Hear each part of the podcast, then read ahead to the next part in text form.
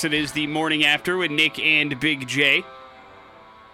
Feels good because you know what? A show that's been on a very long time, without a doubt, is SpongeBob SquarePants. I think it's been on Nickelodeon for well over a decade, and now they got their second movie out in theaters. Just cleared 100 million at the box office. SpongeBob, a sponge out of water, and the voice of SpongeBob for that entire run, from the word go, has been Tom Kenny. He's on the show with us right now. Tom, you there? Cool. Hey, Tom. so nice to be on the line with Nick and Big J. Aw, feels just as good on this end, man. How are you?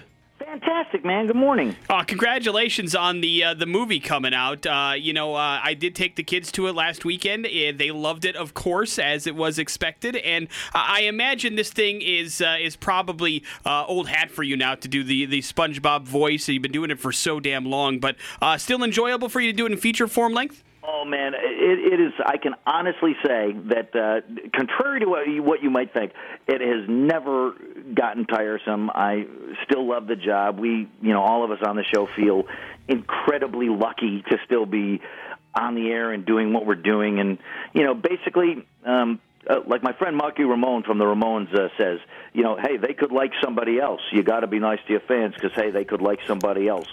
and uh, you know, that's that's kind of. Uh, that's really true. I mean, there's a million choices. Uh, you know, there's hundreds and hundreds of channels, and after 15 years, people are still loving SpongeBob, and kids are still enjoying him on TV. And now, in this new movie, SpongeBob, Sponge Out of Water. So we just feel like, I don't know, like it's it's just like this thing, this this amazing thing happened to us. So I'm I'm always happy to do the voice for kids. You know, I, I call birthday parties. I you know call sick kids. I'll I'll I'll do whatever because it's it's as close as I'll ever get to having a superpower. You know, is being able to bust out that voice is kind of like it, it, it's as close as I'll ever get to having X-ray vision or something.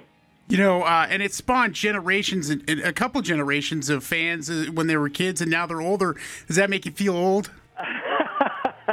Yeah. Well, the the first my first reaction is that it feels nice, and then you start to feel old. you, go, hey, you know, they go, "Hey, man," you know, some some thirty five year old guy will come up to you and go, "Hey, man, I grew up on your voice, and now I have kids of your own." And you go, "Wow, that's really grew up." well, thank you, Sonny. It's it's been nice. It's been nice to be in your life for the last seventy five years.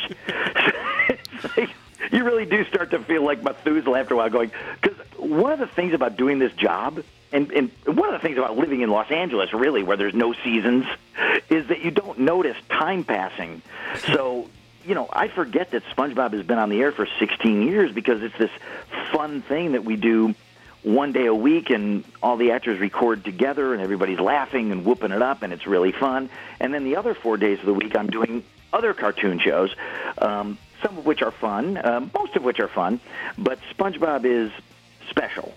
And, you know, you don't really notice time passing. And, and you know, I, I my 17 year old was just being born in 1997 when we were doing the first SpongeBob short film that spawned uh, the series. So it's it's pretty amazing. It's it's kind of not like it's it definitely doesn't feel like the salt mines at all. We, uh, I, I remember you from your work on Mr. Show. I was a big fan of that show when it aired on HBO, and then I, I've kind of seen you get into this world of voiceover and do so many voices for so many different cartoons.